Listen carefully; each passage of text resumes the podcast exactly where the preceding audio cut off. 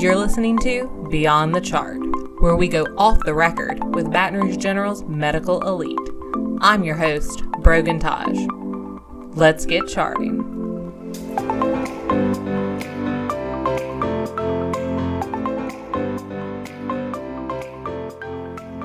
Welcome back to Beyond the Chart. I'm your host, Brogan, and I'm here today with Dr. Everett Bonner. Dr. Bonner is a breast surgical oncology specialist. So he's the perfect person to help us kick off Breast Cancer Awareness Month. Welcome to the podcast, Dr. Bonner. How are you today? I'm doing great this afternoon. How are you doing? Good. You want to just jump right in? Sure. Um, my name's Everett Bonner, in case Okay. people don't know me out there on podcast land. Um, I'm a general surgeon by trade, but I did a breast oncology fellowship at Sloan Kettering in New York City. Um, it concentrated just on breast cancer and breast disease. Uh, got started in medicine. Actually, I was an army medic. Oh, tell me tell me a little more about that. Uh, that was uh, that was fun actually. You know, I was 19. I got in uh, right after my freshman year at LSU, Mhm. and uh, took the the test that you have to take for the military, and it says you can do these jobs, and and medic look cool. And the unit I was in was in a helicopter unit, so it was kind of fun being with a helicopter unit, being a medic.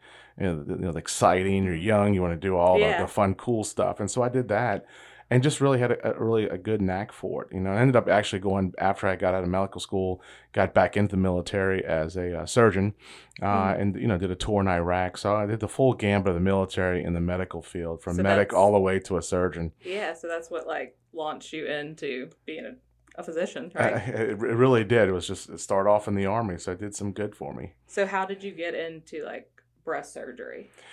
So it's, very interesting. So I was um, thinking about when I was a general surgeon, um, if I wanted to specialize in something. I went through the, all the different fields that you can specialize from from general surgery. And one day we had a grand rounds, and it was the program director from MD Anderson, Mhm. uh, Dr. Henry Kuerer, who runs the department now, and he gave us this lecture on breast cancer and just talked, you know, all these things he was saying. Like I really, I was kind of enthralled to it. You know, I was just like, I really want to do this. And so, right at the end of his his talk, he said, if anybody's interested, I know it's hard to do in your residency to get away, but if anybody wants to come spend some time with me, I would I would love to have a resident and introduce you to breast cancer and see if you're interested in doing a fellowship down the road.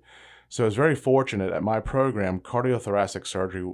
Uh, was not very big. In fact, you only had to have minimal numbers, Mhm. and you have two months of it. So I kind of talked to my program director and said, you know what?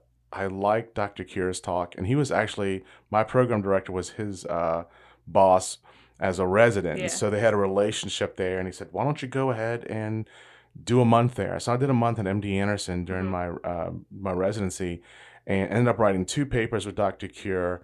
Uh, just really just said, this is what I want to do and and kind of the rest is where I am now. So that's what that's what kind of launched me in, into breast cancer. Awesome. And really, th- there's a great story that really solidified why I want to take care of breast cancer patients. There was a an older French woman who I was when I was training in Savannah, Georgia, had breast cancer, and it was her recurrence. And she refused care for the second time. And I really just said, "Why are you doing this? You know, we have a chance." He goes, "You know, I survived it once. I'm older. Um, I survived the Holocaust um, in France." And she goes, and he goes, "This is my time." She goes, I- "I've done my time." and just the strength and the foresight that she had. And I used to sit at her bedside um, every day for Mhm. about a week while she was kind of going through um, some of her transition in life from being healthy to being unhealthy. And it was just a, in, it was an inpatient hospice that we had at our facility. And so I just spoke with her, and she just had these words of wisdom. And right before she died, um, one of her family members gave me uh, a bottle of wine. Mhm. I was right from the 1970s. It was her family vineyard. Uh, and she also gave me this plum wine. And I said, I promised her, I said, if I ever got into a breast fellowship, I'm going to open up this bottle and celebrate. And I got a Mhm. fellowship. And when I when we first got in New York City, the first night, we opened up a bottle Yeah. wine in honor of her. That she gave me the inspiration and the drive to to pursue that avenue uh, of of surgery. Wow, that's an amazing it's A, it's a great story. Yeah. So, I mean, a lot of people, most people in some part of their life has been touched by breast cancer, know somebody. Mhm. Like, do you have any personal experiences? Unfortunately, I do. Uh, my wife was diagnosed with breast cancer in 2018. Um, and so that was hard. She was uh, diagnosed with stage three breast cancer. uh, did uh, 20 weeks of chemotherapy in the front end, uh, had her surgery, and then did uh, nine months of chemotherapy after. And we always, there's an old term that says, you know, the cobbler's children have no shoes. Yeah. Well, well, the breast cancer's surgeon's wife gets breast cancer. Yeah. And so it's kind of a, it's kind of like, wow. And so it was kind of a shock to all of us, but she's doing well now. So, That's awesome. That's great. Thank you for sharing that. yeah. So, what like what are the most common ways women find out they have breast cancer? Uh, the most common ways for women, fortunately now with, with all the awareness of, of, Mhm. of mammograms and screening, is during their screening process. Um, and that's early detection, which is great. So most women have a normal mammogram the year prior, and they go in for their screening, and there's some abnormality that shows up on their mammogram. Um, sometimes there's something that we can actually biopsy from the mammogram or needs further investigation, whether it's an ultrasound or an MRI, and then end up with a biopsy. So most women are diagnosed through their screening. However, you know there are some young patients who are not in that age of screening, which is you know starting at 40. Mhm. I ha- unfortunately I have a few patients uh, that are in their 20s, and theirs was found by a, a self breast exam, and so Mhm. that's the other way. That's why I still truly believe in self breast exams, even starting at the age 20, uh, just because of those older 20 year olds and 30 year olds you know, people forget that the, the leading cause of death of women right now between the ages of 35 and 50 is actually breast cancer. Wow. And just think of that number. Right now, they're only recommended mammograms at age 50. A lot of us who do breast cancer say 40. I, I. Mm-hmm. I use 40 as my benchmark, Yeah. but you'll see 50 in some studies and in some reading. So we're missing that whole block. That's the highest risk of death is is Wow. right there. 35 to 50 is breast cancer. So little sobering. So that's why I'm a big proponent of screening, knowing your family history, knowing your risk Yeah. factors. So, is it true though that like family history isn't always a determinant? Like a lot of people. So it's, it's one it's one of the biggest misconceptions of breast cancer. Oh, I don't have a family history of breast Yeah. cancer, so I'm not at risk. No, absolutely, you are at risk. Uh, family history, or what we call familial, or even genetics, is a very small portion of breast cancer. In fact, 80% of breast cancers have no family history. Wow. And so that's why That's it's a big im- number. It is a big number. So that's why you need to know your other risk factors, and that's why it's important for screening, um, and, and to pursue that and take the recommendations of your physicians. so, what does it mean to have dense breast tissue? So dense breast tissue. Uh, most women, especially premenopausal women, will have dense breast tissue, Mhm. and, and there's variant degrees of that. You get you know moderately dense. Or, or severe density, or even just you know um, light densities. And basically, it's just the, the concentration of your breast tissue. Hormones has a lot to do with that. Um, so that's why premenopausal women have more dense breast. Mhm. Um, it, it doesn't not necessarily increase your risk of breast cancer, but what it does, it can hinder normal screening with mammograms. And so sometimes when the breast is very dense, uh, it may be very hard to see certain masses or certain Mhm. things in the breast. And then if the, if the breasts are too dense, some radiologists will recommend ultrasounds or even MRIs. And then women actually nowadays, uh, new recommendations from the American Society of Radiol- Radiology is that if women uh, have very dense breasts and have a high risk of breast cancer because of family history, it is recommended to screen those patients and incorporate MRIs in their screening. Hmm, okay, that's good to know. Um, so is access to care for women like a big issue in breast cancer?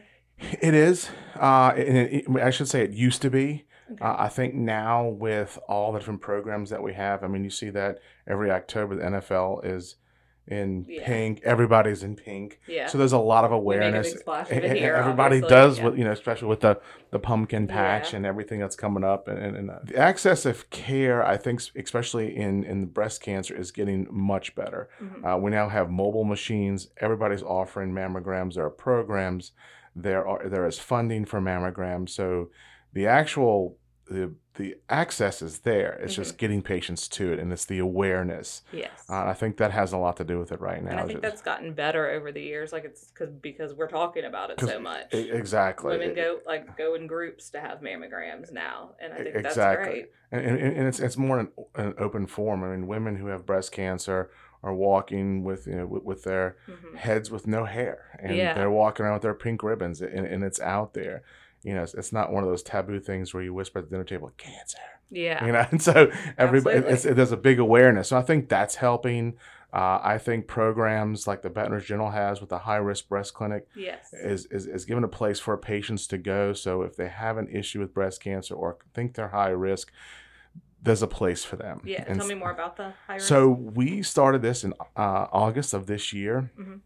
It's a concentrated high risk breast clinic, and it's for women who are high risk of breast cancer. And that's whether if it's a family history or other risk factors, um, or just anyone who's nervous or just wants to know about th- their risk, uh, can come to this clinic. It- it's over on North Boulevard at the Mid City campus of the Baton Rouge General, Mhm. and we see patients on Wednesdays from one to four and it, it just it's a great concentrated place to where they can see someone myself yeah. uh, who concentrates you know their career in breast cancer and gets that expertise and so that they they can have just as good of care and observation as as any person out there in the community uh, and it, it's it's a one-stop shop they come there and they can have their whole comprehensive care through the Baton Rouge General That's awesome.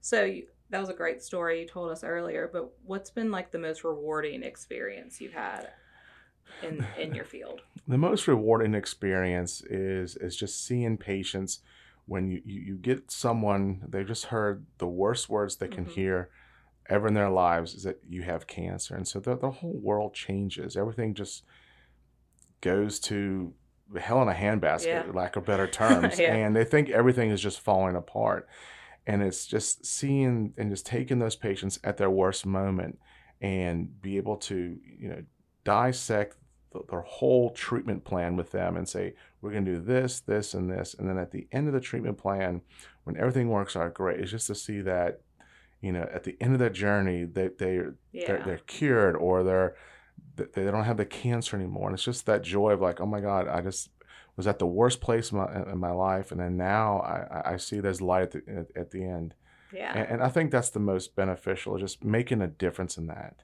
That's awesome. you know we, we always use that term oh saving lives you know it's, it's not really saving lives it's just changing lives Yeah. and and and, I like and. I think that the, the the treatment and where you have that treatment i think that makes a big difference in who you take that journey with Awesome. Okay, well, um, I always do some rapid fire questions. All so right, you ready? i'm ready we'll see They're not bad, I promise. right. All right. So do you prefer salty or sweet foods? ooh salty Does alcohol increase your chance of breast cancer? actually it does yes You want to elaborate a little? I know we said I- rapid I- fire. I know, you it's like, can- hey, if you can elaborate a little more on that. It, it does. It's been it's been shown that women who drink more than uh, three to four drinks in a week have an increased risk. A lot has to do with the sugar and alcohol and the sugar and conversions to fats, the fats to estrogens, which can you know drive some cancer. So yeah, so alcohol does have a part in that. Uh, does having breast implants increase the chance at all? No, it does not increase the chance of breast cancer. All right. Um, I know you said you did your um fellowship at Sloan Kettering in New York. Do you prefer living in the North or the South?